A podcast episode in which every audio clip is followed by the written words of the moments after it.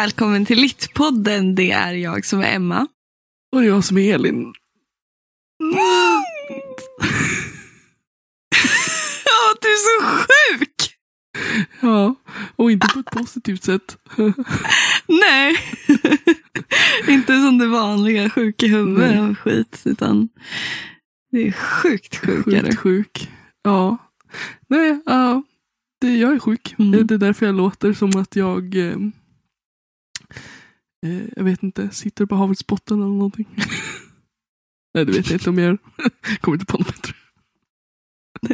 Blubb, blubb. Blubb.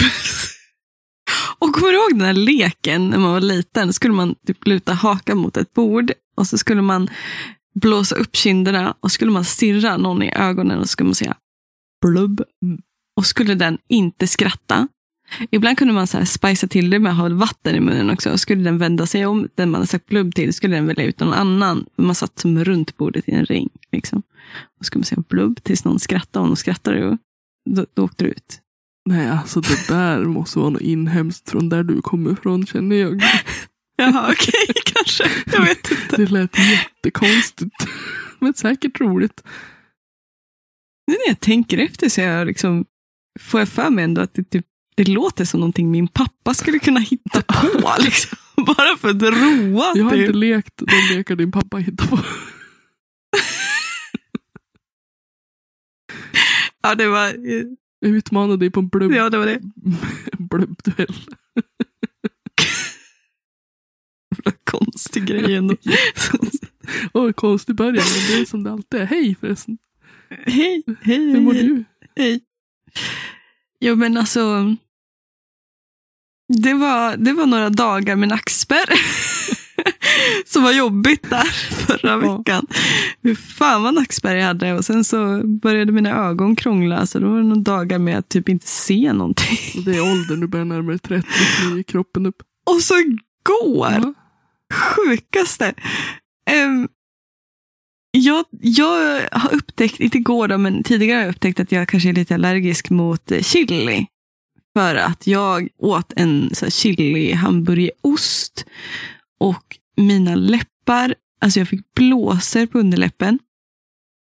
Och så skulle jag äta en hemmagjord, så här, köpt angusburgare men hemmastekt hamburgare igår. Och ena sidan, alltså vänster sida av mina läppar, de bara skadusch.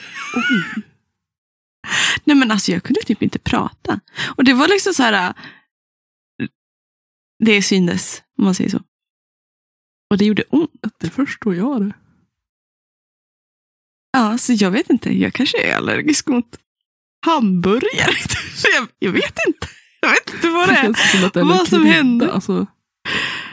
Ja, det känns som att min kropp kraschar just nu. Av någon anledning. Kött. Nackspärr. Ja, men det har jag inga problem med. Alltså kött är ju bara någonting. Ja, du kanske är allergisk mot kött. Ja, men alltså kan man inte vara det? Typ? Viss sorts kött. Ingen aning. Ja, men, det känns. Men då kanske man får inte magen.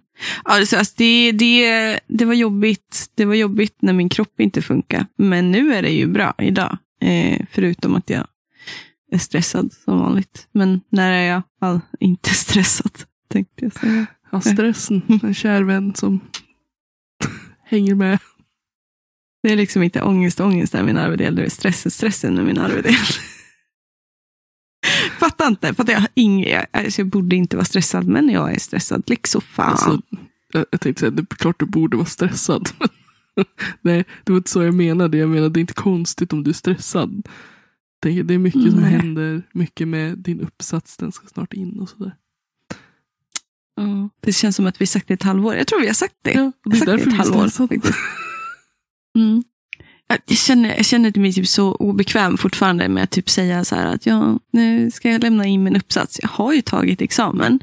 Men det kommer alltid den där skamkryddan över att man har fått en anpassning som gör, alltså det sticker till. Det känner obehag och jag känner mig obekväm med att säga att jag har tagit examen. Men jag skrev min uppsats under en längre tidsperiod för att jag behövde anpassningen. Och då känner jag mig sämst. Alltså, jag känner mig som en imposter. Fan. Disclaimer.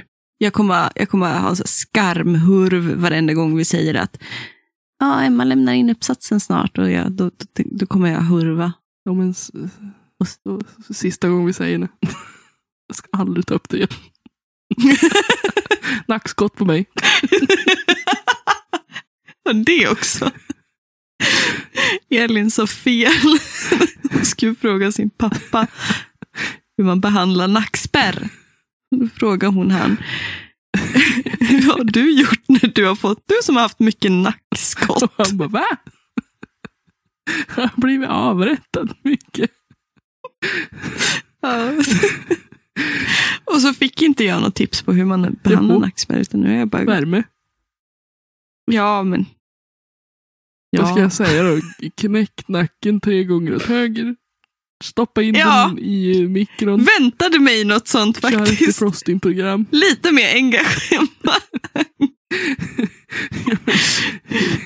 Det var hockey på tvn alltså. Va? Vi satt och tittade på hockeyn samtidigt. Jaha! Så det var spännande. Ja, nej. Nej, men det är bra. Det händer inte så mycket mer än att jag jobbar. Har nackspärr uppenbarligen och skriver. Eller händer. Det händer ju alltid saker. Men... Vad gjorde du? Jag var tvungen att ta ett andetag. Det är lite svårt att andas nu för tiden. Jag var tvungen att ta sats liksom. Ja, det är fint av det att du inte flåsar i micken som jag gör. Alltså, nästan reser på mig lite grann så måste jag säga. Så. Ja, usch. Huvudligen. Jag skulle ju jobba idag och igår. Men obviously så går inte. Alltså man kan inte. No. Jag hade 38 i feber i morse. Jag bara... Så blir man allt så här. För jag vet liksom att så här, jag vill ju till jobbet. Jag tycker att det är kul. Jag har mycket framför mig liksom. Så jag satt och typ så här...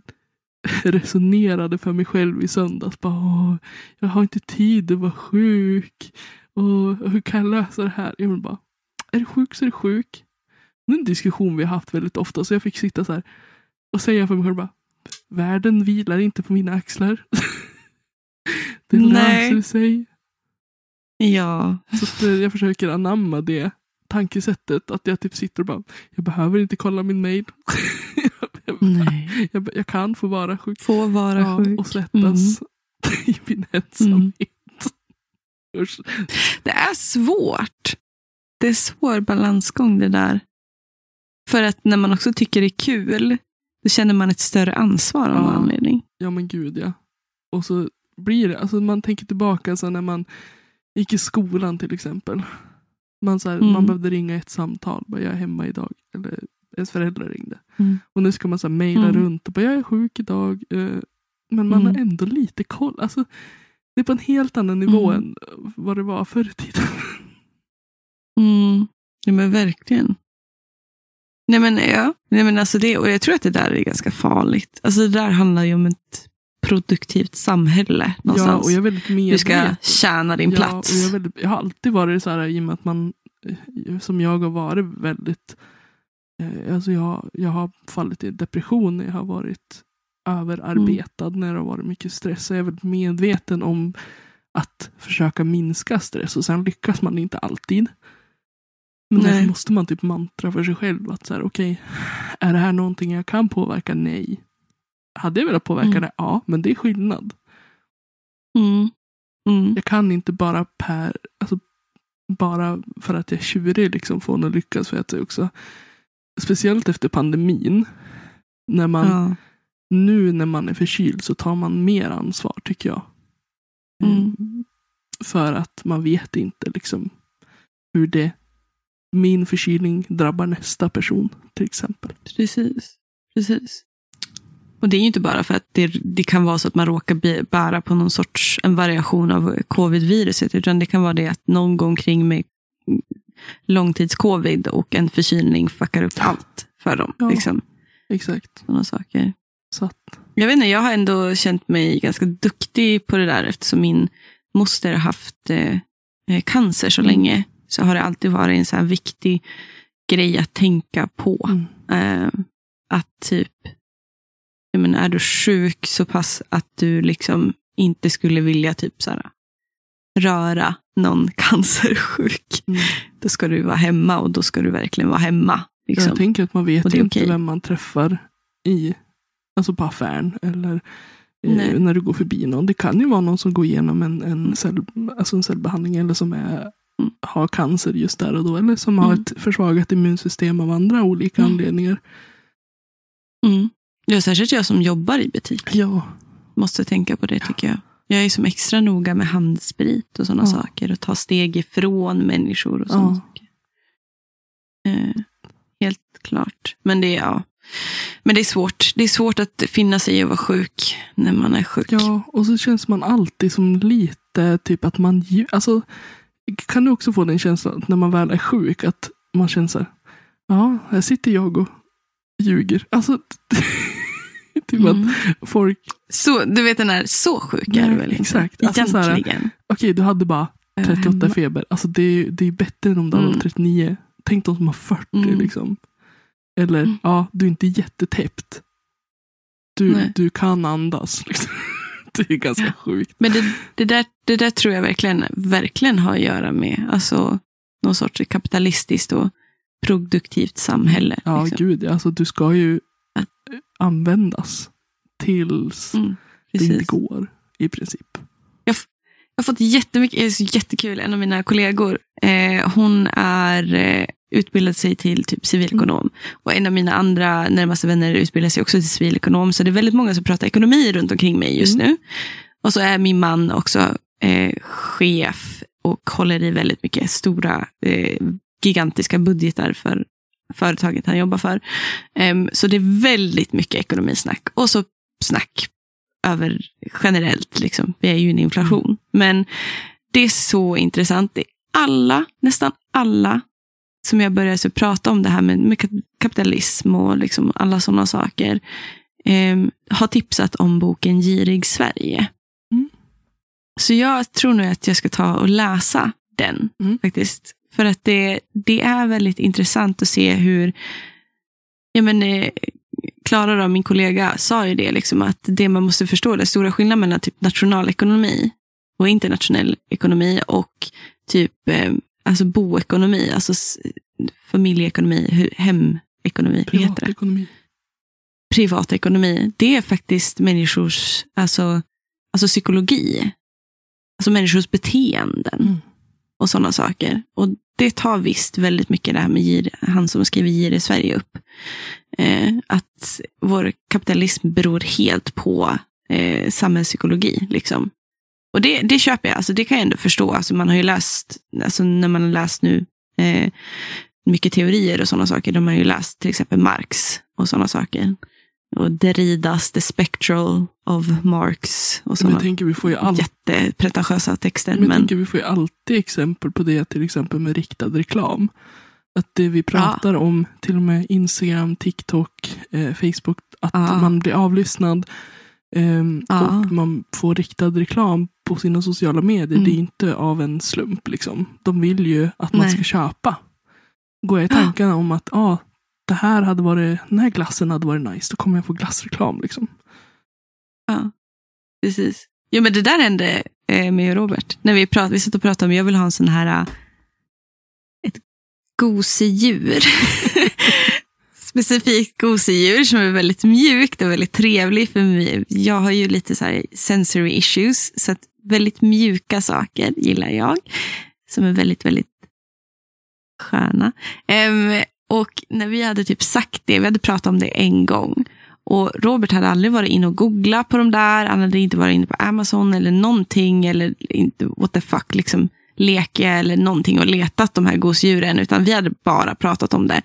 Dagen efter började han få massa reklam på sina sociala medier. Och det har hänt mig också. Alltså det är så sjukt. Det är jätteobehörligt.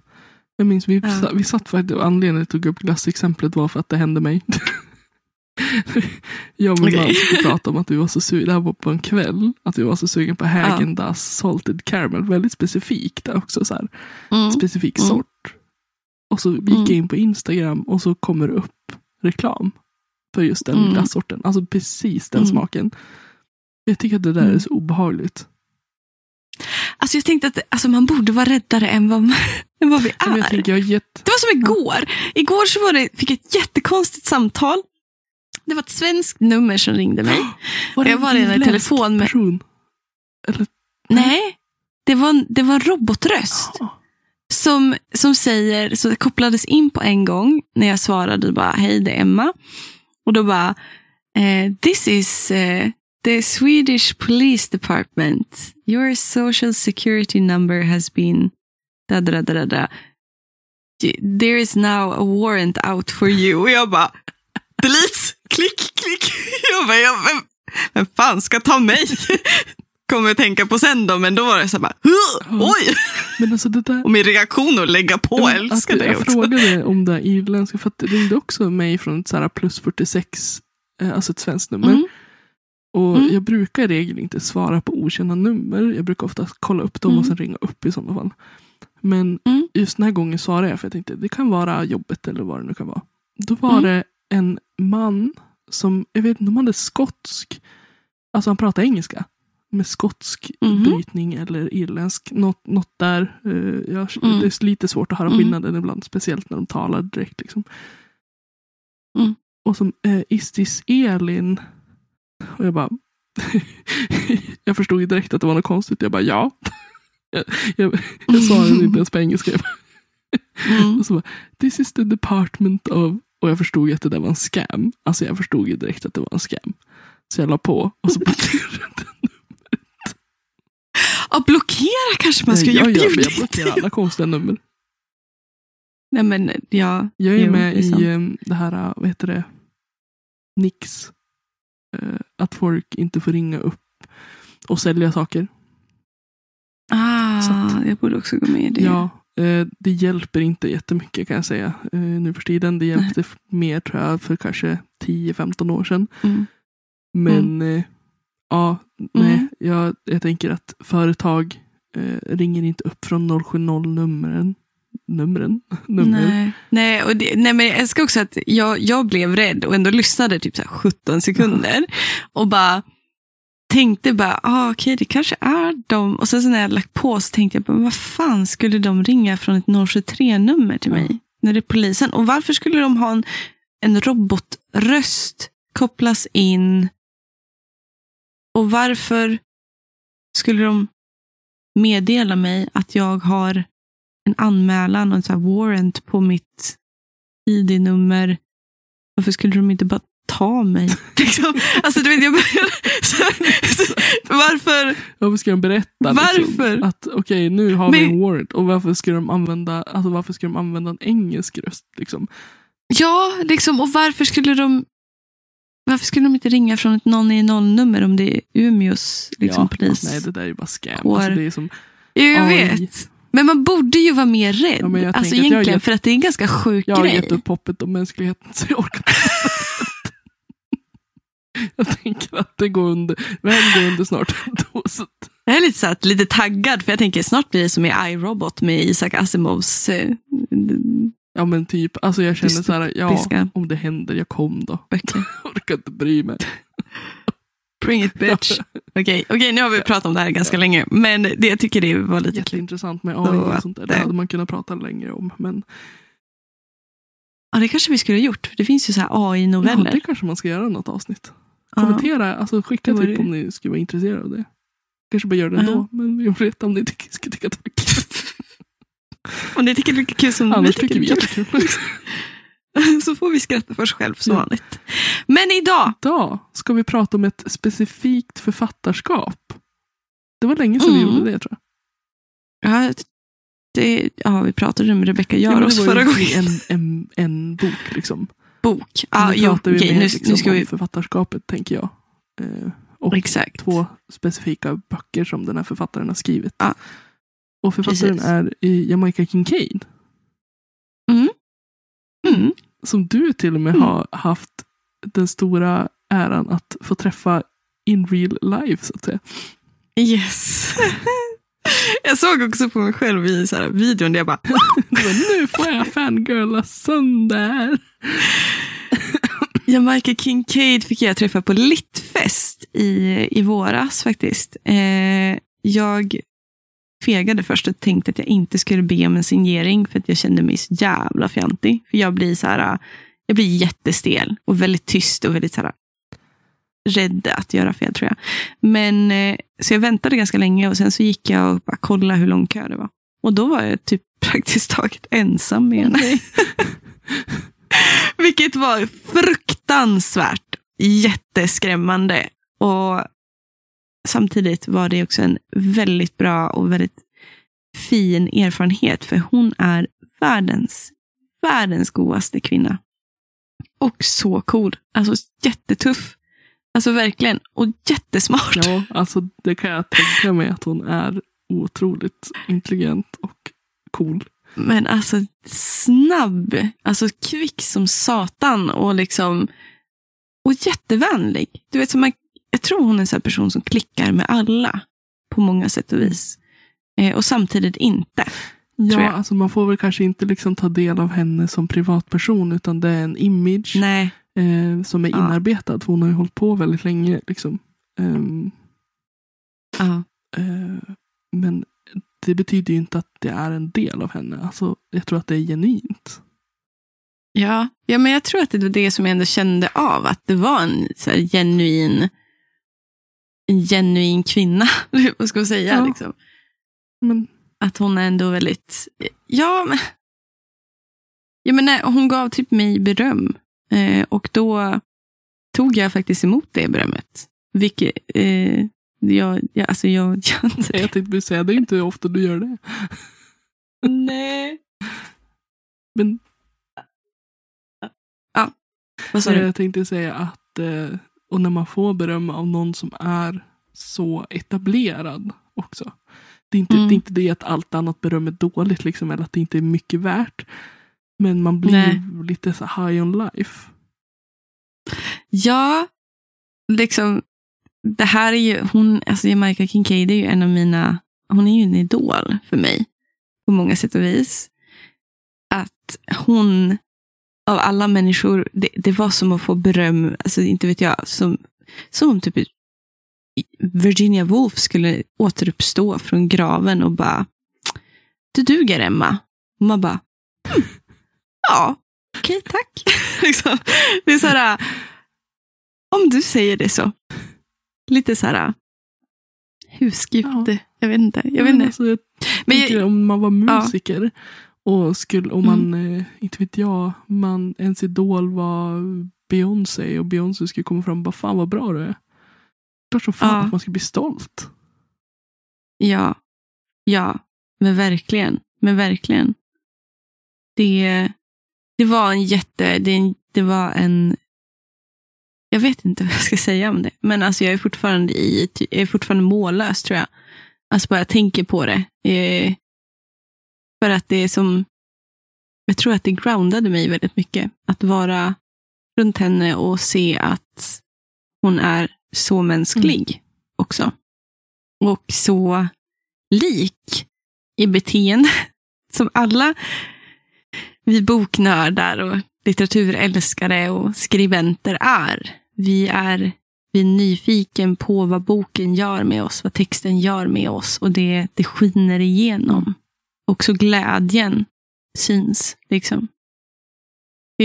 Jag vet inte. Och när det kommer från henne liksom, alltså Jamaica Kincaid är ju 74 år gammal. Hon har mycket livserfarenhet liksom. Hon har varit i det här länge. Hon visste exakt vad jag menar när jag pratade om att jag har imposter syndrom. Och hon visste exakt vad jag menar, att jag känner att jag aldrig någonsin kommer att höra hemma inom akademin och att jag känner mig galen för att jag strävar efter akademin då. Hon var liksom så här, det var så genuint från henne. Hon visste exakt vad jag menar. Och hon var inte så här, med lilla gumman, det kommer gå över, utan hon bara, ja, jag vet, det suger. Och man bara, okej. All right. Det måste vara jätteskönt ändå att höra det. Liksom att, så här, att ja, det kommer vara så, men vet du vad, du kan klara det i alla fall. Mm. Ja, men jag tror att det är mycket så här.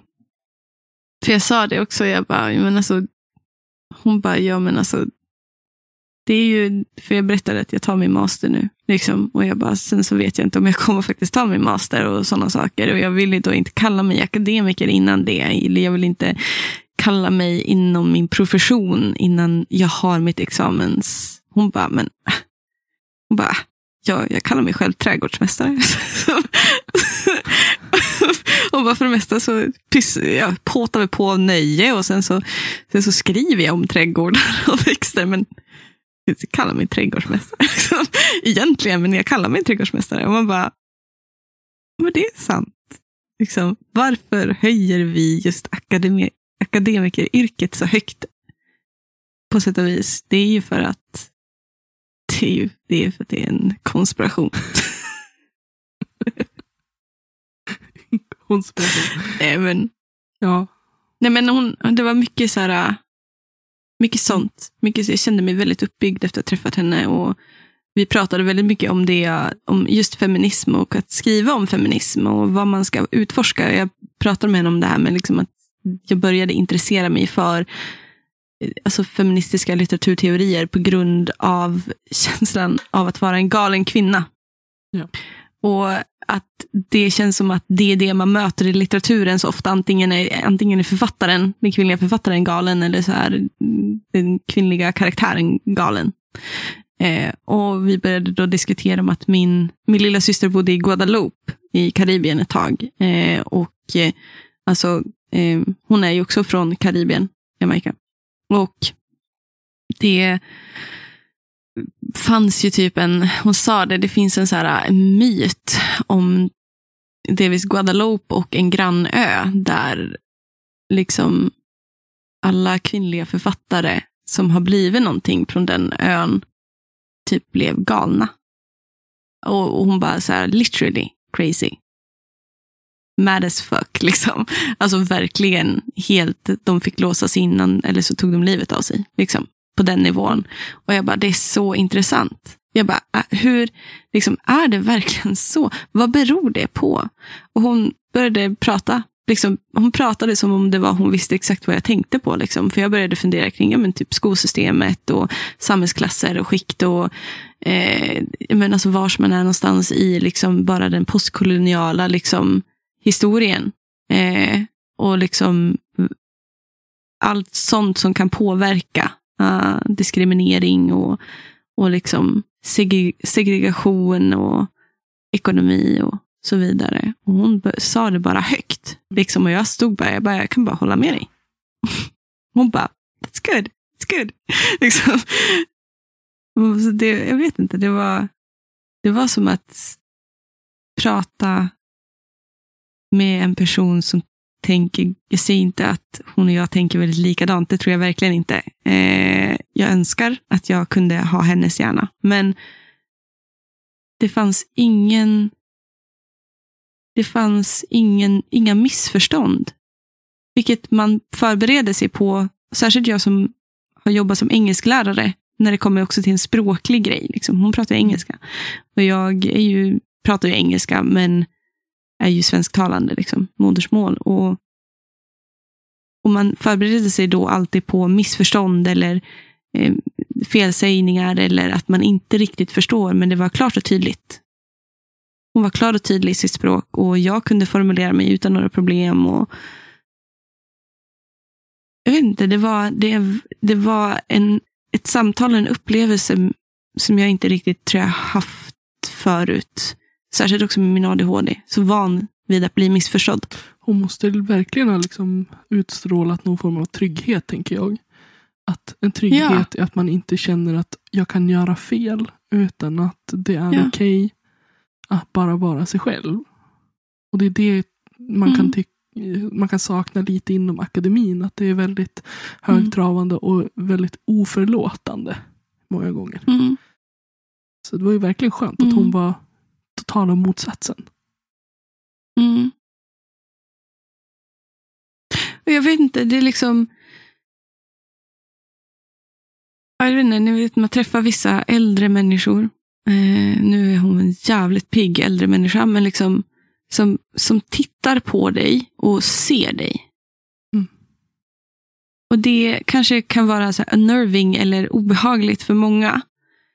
Men för mig så är det oftast ett stort tecken på trygghet i en människa. Och jag tror att det är det. Att hon utstrålar det. Att hon ser människor. Hon ser igenom dem också. Liksom call them out on their bullshit.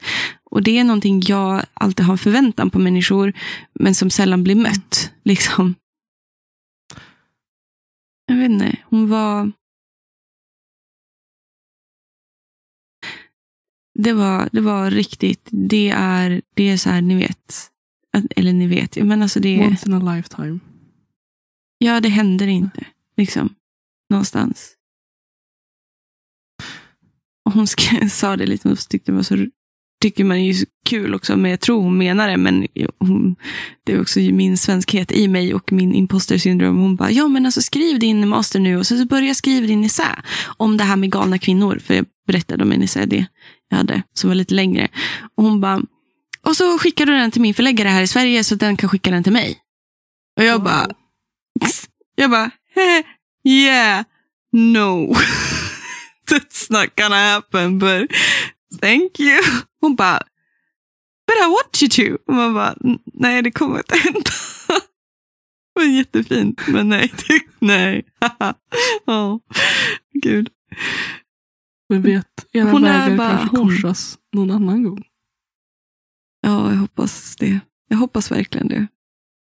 På ett eller annat sätt. Jag vill nog, hade väl liksom tacka tror jag också mycket. Ja, hon är nice. Nej, men så det var coolt. Men ja. Jag tänker att, ska vi gå vidare? För du och jag har läst varsin bok som hon har skrivit. Mm. Ska vi bara hoppa in i dem? Ja. Tänker jag. Mm. Vill du börja? Jag kan börja. Men jag har, det är också den som är signerad nu faktiskt. Den heter Jamaica Kincaid, På flodens botten. Det är en samling av korta noveller. Hon pratade väldigt mycket om, under sin föreläsning eller sin intervju, om att hon gillar typ strukturen av noveller, precis som jag gör också. Liksom. På engelska heter den, jag tog upp den någonstans, den heter då At the Bottom of the River också, tror jag. Ibland kan de ju ändra när de översätter. Jag tror att den heter det. Ja, At the Bottom of the River. 1983 debuterade hon. Ja, det är hennes debut också. Det är hennes debut, den här novellsamlingen. Och den är väldigt speciell. Jag tycker om särskilt novellen som heter På flodens botten. För att jag tror till och med att just i den utgåvan jag håller i nu så har de lagt mitt favoritcitat typ som typ baksidetext. Ja. Och så steg jag ner i vattnet. Vattnet saknade färg, saknade allt det jag tidigare hade erfarenhet av. Det var alldeles lugnt, utan några strömmar. Det var lika varmt som strömmande blod. Och jag rörde mig igenom det. Som om jag aldrig hade gjort något annat. Som om det vore helt naturligt för mig. Det är liksom den sista novellen i novellsamlingen, som heter samma sak som novellsamlingen heter. Och det handlar om en... Jag känner att jag blir så här jätteförsiktig när jag ska försöka förklara vad en novell handlar om. För att jag känner mig sämst på det. Ja, det handlar om döden i alla fall. Surprise. Eller det kanske inte är surprise. Ja, i alla fall. Den handlar om döden. Alla hennes typ noveller handlar på ett eller annat sätt om olika perspektiv i livet. Och främst om en kvinnoperspektiv då. Första heter Flickan. Och den är... Flicka. Har hon radat upp alla förväntningar som på sätt och vis... Hon på sätt och vis har erfarat som flicka, men också som flicka generellt har på sig. Till exempel att, lär dig stryka skjort skjortor. Alltså hon säger ganska, hon är ganska grov i språket. Hon har väldigt speciellt språk. Först och främst så bryter hon ju alla språkkonventioner som finns i allting. Och så skriver hon typ sån här hon har alltid semikolon istället för punkter i den här novellen. Ibland så har hon frågetecken och sen ett semikolon. Och sen förstår jag att den här är översatt.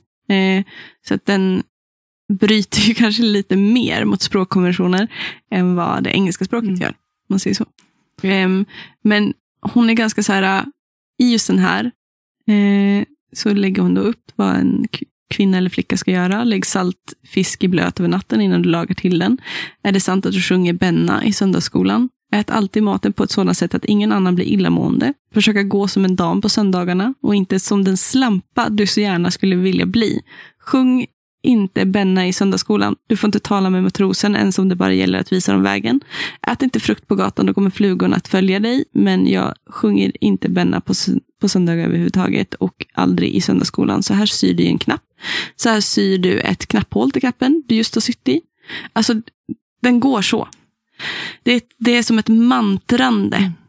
Ett mantrande genom hela novellen som är väldigt hemskt, tycker jag. Ja, för det är ju också... Jag tänker också just det här med patriarkala strukturer är väl någonting hon är väldigt känd för att ta upp i alla sina verk. Mm. Dels på sidan om det här postkoloniala naturligtvis också. Det är hon ju också väldigt känd för. Men hon växte ju upp i en brittisk koloni, by the way. Och det blir väldigt tydligt liksom, så här, vad som förväntas av en flicka. Liksom. Mm. Precis. Och hur hon på sätt och vis, hon sa det under intervjun att hennes liksom, att ta sig an de här svåra ämnena som patriarkala och att bryta språkkonventioner eller bryta strukturer eller att ta sig an det postkoloniala perspektivet, att berätta sin berättelse innebar för henne att bli ganska kall. Och att någonting som fastnade i mig som jag också garvade åt för att jag tycker det är så fint någonstans, för att hon har ju också gjort hennes, till exempel hennes mamma till en antagonist där, hon ju på sätt och vis, hon har ju skapat en antagonistisk karaktär utifrån sin moder liksom, eller moderskaraktären. Och hon fick väl frågan så här att typ så här, ja men känner du ingen typ så här lojalitet mot typ texten och dina karaktärer? Och hon liksom så här 74 bast brister ut i gapskratt och bara, loyalty! There's no loyalty in writers. Och det är väl liksom det som är hennes, alltså det måste man verkligen, fine, hon skämtade väl lite så. Men jag tror att man måste utgå ifrån det perspektivet man läser i Jamaica Kincaid. Hon är här för att bryta och krossa. Hon är här för att göra tvärt emot vad du förväntar. Och hon kommer göra det. Och hon kommer inte bry sig om du blir butthurt eller inte. Nej. Typ. Vilket jag tycker är jättetydligt i hennes, alltså På flodens botten, hennes debut. För att det är liksom, alltså novell efter novell som bara bryter mot liksom saker, föreställningar. Hon liksom leker med, hon liksom leker och inte jag ska inte säga att hon förlöjligar, men hon skrattar åt samhällsstrukturer. Hon skrattar åt och leker med, som att hon på sätt och vis vet någonting som vi inte vet. Och det som... Och samtidigt är hon så jävla transparent. Hon skriver, det finns en annan novell som heter typ Vingar eller På tunna vingar. Där hon liksom, hennes karaktär, hennes narrativ säger rakt ut. Jag vet att mina behov är stora. Liksom. Jag vet att jag kräver saker som är liksom stora. Mm. Och när hon säger det så tänker man att hon ska typ säga så här, amen... Då kan man göra så här. Då så här, nej men, ja, jag vet det. Punkt. Alltså hon och då står man där som en normal människa och bara, men, men, men hur ska jag kunna möta dina behov om dina behov är stora och de är för stora för mig eller mina för mig. Och det är liksom hela tiden det där att ja men det är upp till dig.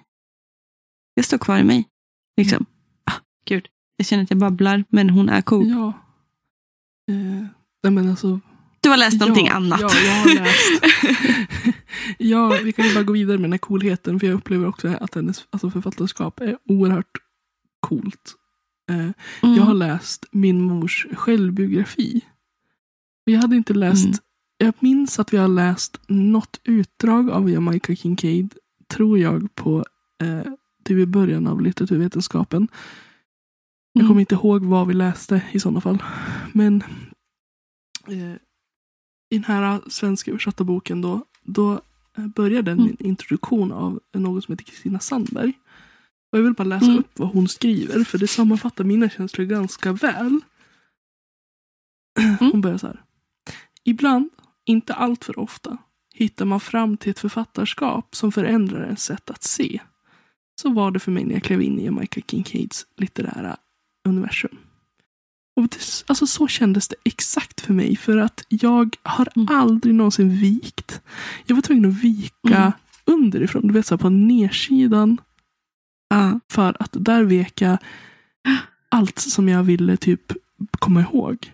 Och jag har ritat och strykt under. Alltså den här boken har varit en sån resa för mig.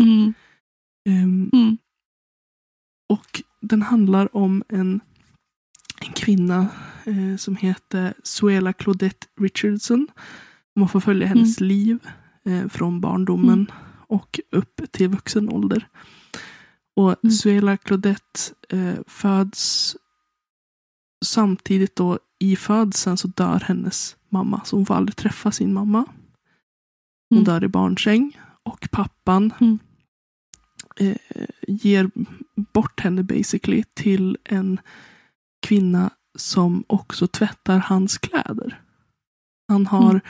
Han beskrivs som en man som han kan inte älska någon. Och för honom blev det ju liksom svårt att ta hand om ett barn. För det var ju kvinnans uppgift. Så att det var liksom, han kom och hälsade på när han skulle hämta tvätten någon gång i månaden. Liksom. Hon hade inte en så jättebra relation naturligtvis till sin pappa. Och hon växer upp helt utan kärlek. Och det naturligtvis formar ju henne.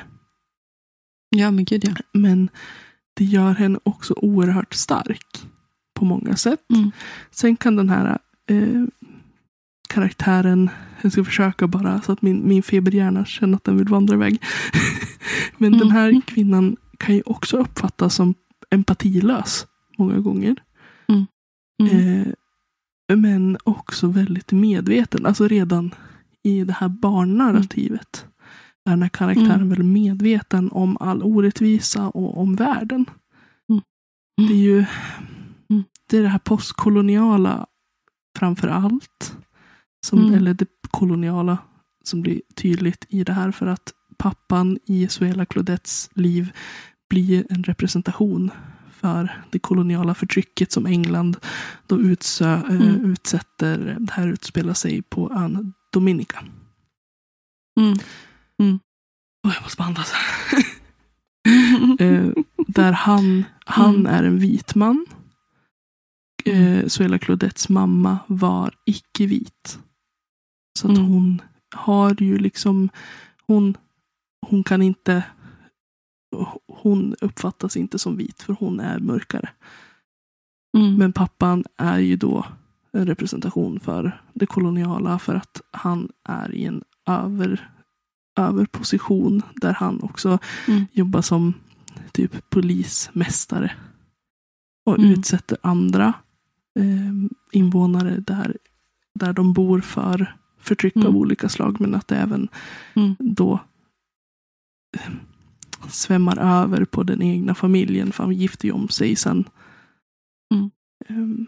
Och hon pratar mycket om dels när hon har ju en kärlek för sin pappa, men att det inte heller kanske är en genuin kärlek, utan att det blir det här, man har inget val. Att... Alltså jag tänker typ så här, alltså det är väl också det som jag tycker är det bästa. Alltså ska man läsa om det postkoloniala, så tror jag att Jamaica Kincaid är ett bra ställe att gå till för att förstå hur det här påverkar människors relationer. Mm. Och liksom relation till sig själv, men dynamiker i familjer och relationer och i grupper och sådana saker.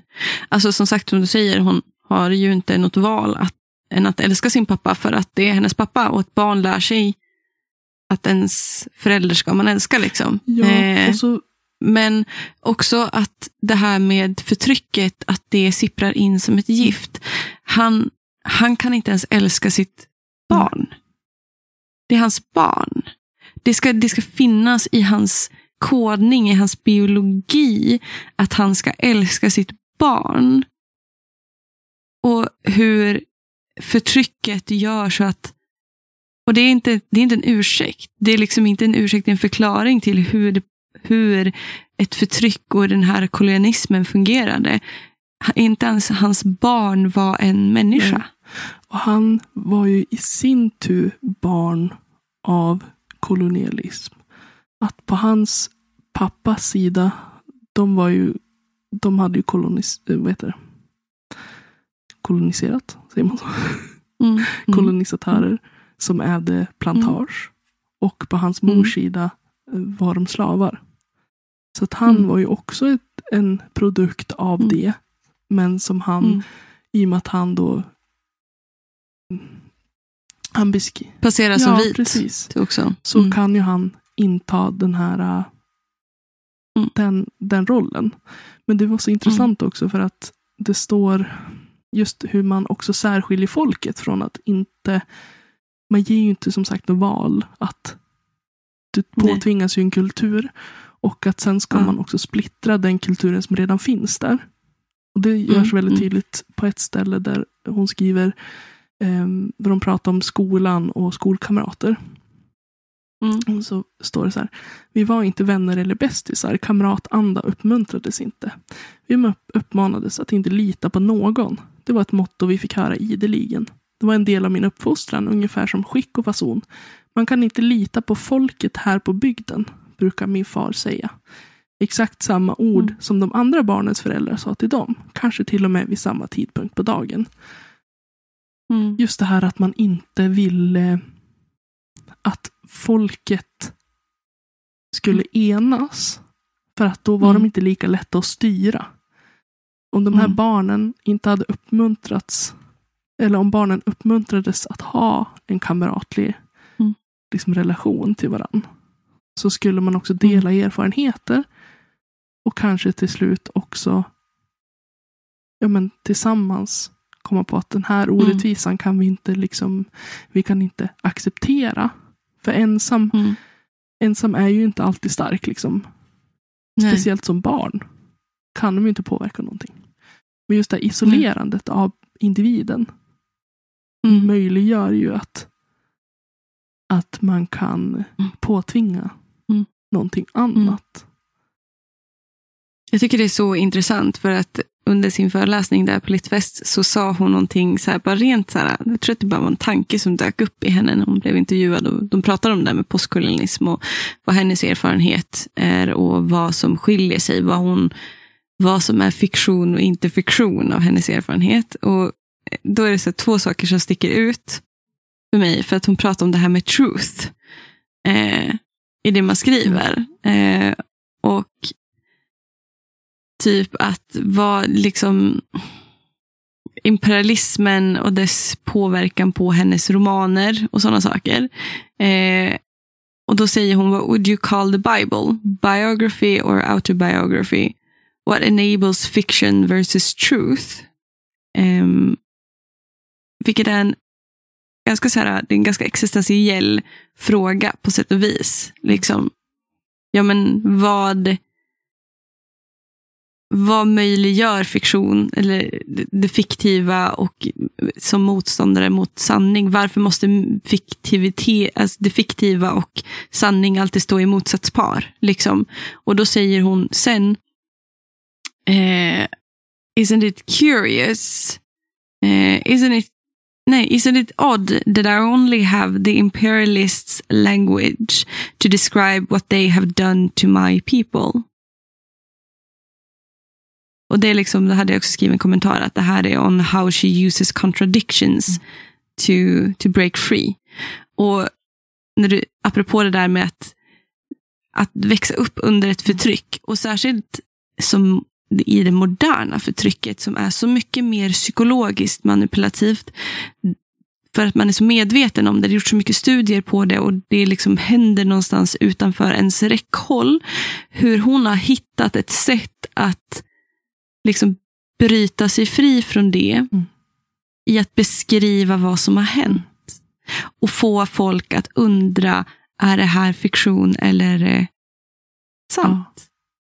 För att jag som vit kommer ju aldrig kunna ställa henne liksom den frågan, vad är sant och vad är inte sant? För att jag själv är ju en imperialist. Jag själv kan inte ställa mig att avgöra vad som är fiktion och vad som är sant. Så varför ska de vara motsatspar om de får samma resultat? Det vill säga att föra människor tillsammans. Det är liksom intressant också, just det här med det privilegium att vara vit som hon då också tar upp här. För det är så snyggt skrivet, ett litet längre citat, men jag läser upp det i alla fall. Skriver, varför snurrar jorden runt? Vem är det som frågar? En man som är stolt över sin bleka hud är särskilt nöjd med att den inte är resultatet av hans egna ansträngningar eller ambitioner. Han föddes vit i skinnet, välsignad och utvald och med en privilegierad ställning i livets hierarki. Denne man sitter upphöjd, inte på platta marken, och allt han ser framför sig, grönskande ängar, vida fält, höga berg med dolda skatter i sitt inre, svällande hav, stilla oceaner. Allt detta vet han så säkert som något att det tillhör honom. Varför jorden snurrar runt är en fråga han ställer sig när han har allt i sin makt och är så trygg i den förvissningen att han kan kosta på sig att vända bort blicken då och då, avsvära sig makten, be att man tar den ifrån honom, förbanna den stund han föddes, gå till säng som kvällen och vakna nästa morgon och finna att han fortfarande har allt i sin makt. Då kan han fråga sig på nytt. Varför snurrar jorden runt? Nu har han svaret, men det skulle fylla många böcker, för det finns många svar, alla olika, och det finns många män, alla lika. Att när det hon beskriver är ju hur man som vit kan liksom, du är så bekväm i att veta att dina privilegier alltid kommer att finnas. Att du aldrig behöver oroa dig för att ställa vissa frågor eller för att göra vissa saker. För att du kommer vakna nästan morgon och veta att så här, men mitt liv, mina rättigheter, mitt liv är inte i fara på något vis. Jag kan ställa de här obekväma frågorna utan att det blir konsekvenser. Ja, för liksom att jag har makt. Och med makt kan man göra så mycket mer.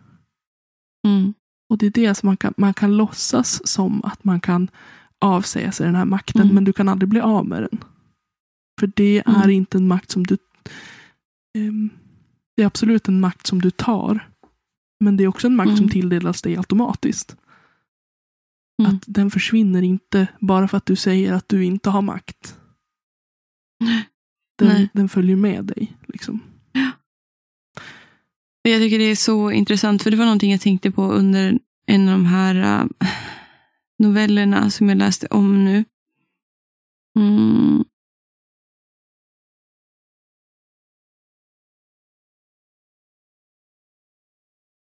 För jag tänkte på det har inte så mycket att göra med typ novellen eller så här, men att mod blir som en ny definition beroende på vilket privilegium du har. En man är inte lika modig som en kvinna. En vit är inte lika modig som en svart. Även om de går igenom samma saker, eller skriver om samma saker, eller pratar om samma saker, eller står upp för samma saker. För att villkoren är så annorlunda. Den här novellen, gud vad heter den? Jag hade bara vikt vid sidan. Den heter Ferier. Och det Ferier vet ni också, det har ju att göra med mytologi och det här med typ att se hur världens väv och sådana saker. By the way, hon är väldigt intresserad, eller Jamaica sa det, att hon tänker ofta på grekiska gudinnor när hon skriver, särskilt den grekiska gudinnan Menopsisos memory i alla fall. Minnet är alltid där. Hon säger det är liksom, det är en av de mäktigaste gudinnorna, men ingen pratar om henne. I alla fall, så att hon är väldigt, väldigt duktig på att väva in sådana motivbilder i sina texter, tycker jag. Men då, i den här novellen, så skriver hon så här. Inuti är huset lugnt. Där ute tar den blinde mannen en promenad. Det är mitt på dagen och den blinde mannens skugga är kort och tjock. Den blinde mannen är ung, 27 år. Den blinde mannen har varit blind i endast 10 år. Den blinde mannen förblindades av kvinnan som körde skolbussen. Nej, den blinde mannen blev förälskad i kvinnan som körde skolbussen. Den blinde mannen såg kvinnan som körde skolbussen kyssa en man. Den blinde mannen dödade kvinnan som körde skolbussen och försökte därpå ta livet av sig. Han dog inte. Och därför är han nu bara en blind man. Den blinde mannen är blek och ser sjuk ut. Han besvarar aldrig en hälsning. Alla människor vet detta och därför håller de sig på avstånd från honom.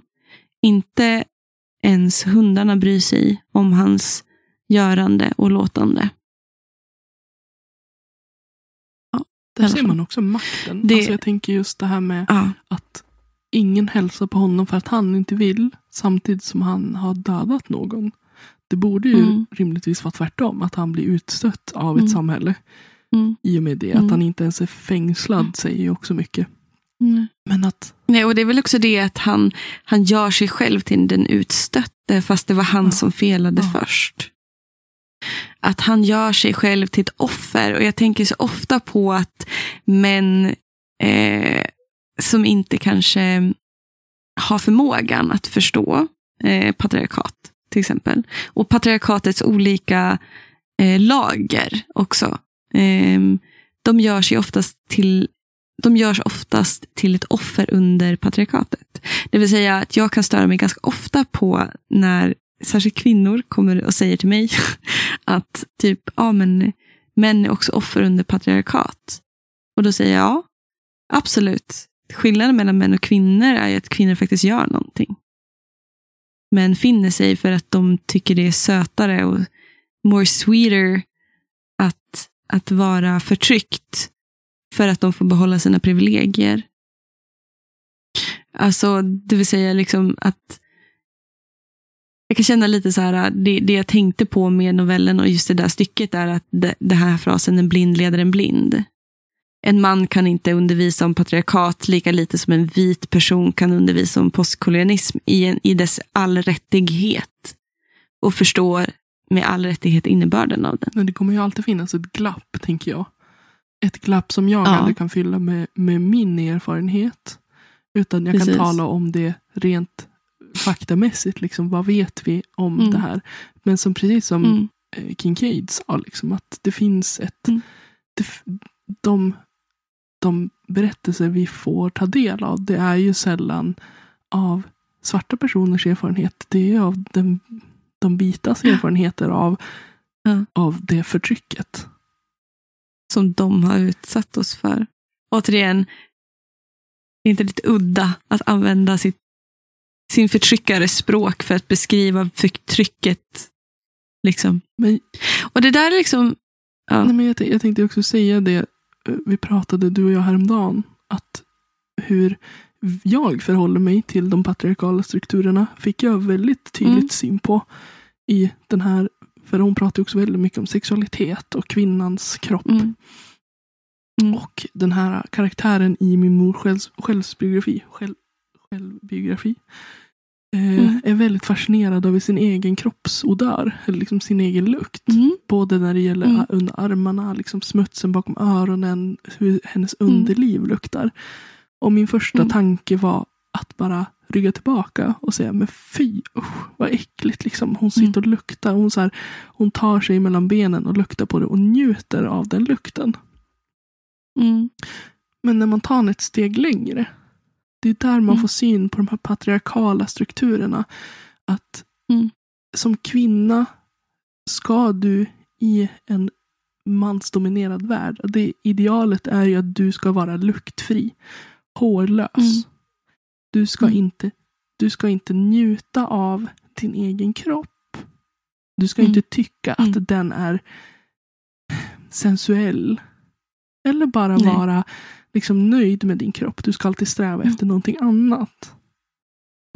Och det tycker jag är så fascinerande, för att när man också blir medveten om det, då kan man ju jobba med det. Så att där och då ser man ju liksom att okej, även om jag försöker tänka bort patriarkala strukturer, så faller man också dit utan att vara medveten om det. Men då, det är också där man kan jobba med det, när man får syn på det till slut. Och att jag tycker det var så häftigt liksom, hur hon beskriver det. Ja, och det, alltså jag vet inte, det är ju också ganska viktigt, tror jag också, den här, alltså, nu kommer jag in på min uppsats också, men jag skriver ju mycket om grotesken och grotesk femininitet och liksom hur en kvinna är så mycket mer och så mycket mindre än vad hon beskrivs som idag.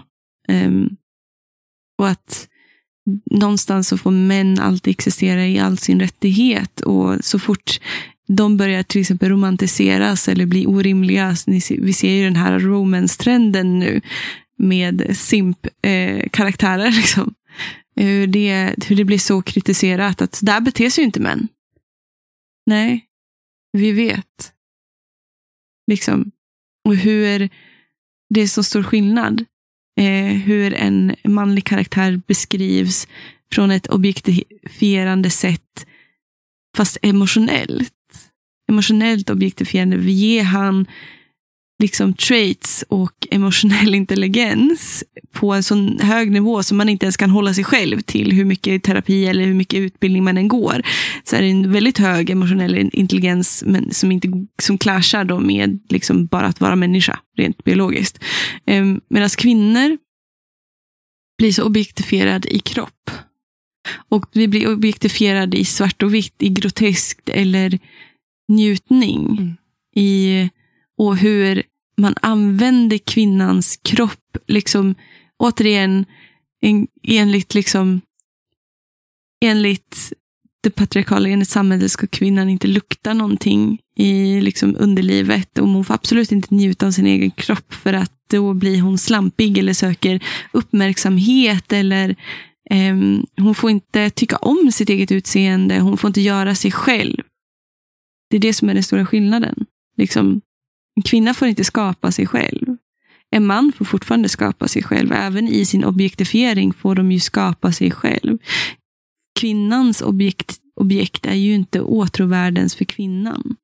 Det vi beskrivs inte ha någon högre förståelse eller någon mänsklighet eller en förståelse för världen, eller hur saker sitter ihop eller inte, eller hur man möter sin partners behov, och hur man sensuellt har ett så här bra, sunt sex eller sådana saker. Utan en kvinna, objektifieringen av kvinnan är oftast ganska bara grotesk. Jag tänker också på just det här uttrycket att lukta som en man. Att man tar det som någonting positivt. Om man ska säga hon luktar som en kvinna, så skulle det ju vara en artificiell doft. Inte hennes... Så tänker man blommor och bin. Man liksom. Tänker på liksom enhörningsbajs. Alltså kemiskt framställd parfym. Inte hennes egen kroppsparfym. Liksom. Nej. Och det så mycket mer finns etymologin av det också. För att en lukta som en man, så betyder det... Genast börjar jag tänka på du ska arbeta i ditt anletes svett. Du ska bygga någonting, du ska skapa någonting, du skapar en karriär, du skapar, du lagar, du fixar, du är aktiv, du gör någonting, du är en produkt, en produktion för samhället, du är nytta. Att lukta som en kvinna är fake, är falskt. Och du luktar absolut inte svett. Du luktar absolut inte sur fisk i underlivet. Eller du luktar liksom ens ett underliv. Liksom i det. Där det också är liksom att lukta som en kvinna är också väldigt plastigt.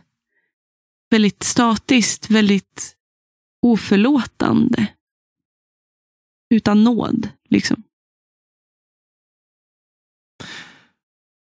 Ja, alltså vi hade egentligen kunnat sitta och prata om det här hur länge som helst. Det känns som att de här timmarna inte räcker till för att prata om intressanta personer. Men jag måste bara jag tänker du som gillar döden. Ja. Det låter jättehemskt. Ja, alltså, fuck. Du uppskattar döden. Det lät inte bättre. Men just, det var ett citat bara som jag ville slänga till mig för att jag tyckte det var så jävla amazing. Jag tyckte det var kanske min far handlade alldeles rätt i sin ständiga jakt på världslig vinning. Kanske min syster insåg hur rätt han gjorde. För motsatsen, en jakt på döden är en paradox. Döden behöver man inte jaga. Den är det enda oundvikliga, det enda säkra i en osäker värld. Mm. Jag bara kände jag känner en rös. Jag bara, Men det är ju det där, det är ju från henne jag har fått det här. Det enda vi vet säkert är att vi föds och att vi dör. Där mittemellan är någonting helt annat liksom. Det är bara det väcker väldigt många tankar. Men alltså, om ni inte har läst någonting med Jamaica Kincaid så kan jag absolut rekommendera. Jag har inte läst den du har läst, men jag kan verkligen rekommendera att börja med Min mors självbiografi. Den är också i lite mer skönlitterär form. Yes. Hennes novellsamling är ju i väldigt den är väldigt spretig. Ja, och den är inte så lång heller. Den är typ 200 sidor. Den är väldigt lätt att läsa men också väldigt viktig. Alltså det är en jätteviktig bok. Mm. Ja, jag tror att den är... Jag tror att Jamaica Kincaid är någonting helt unikt. På samma sätt som vi pratar om liksom Virginia Woolf eller Sylvia Plath eller T.S. Eliot. Det här är människor. Och det är ju självklart, alltså det vet vi ju. Men liksom, hon är ju en världskändis liksom. På ett sätt, på en sån nivå att det när jag försöker tänka på det så får jag lite svindel med tanke på att jag har träffat henne. Liksom. Men att jag tror att det här liksom, men du vet, om man ska kosta på sig lite att vara lite andlig så är det här en väldigt profetisk kvinna, må jag säga. Jag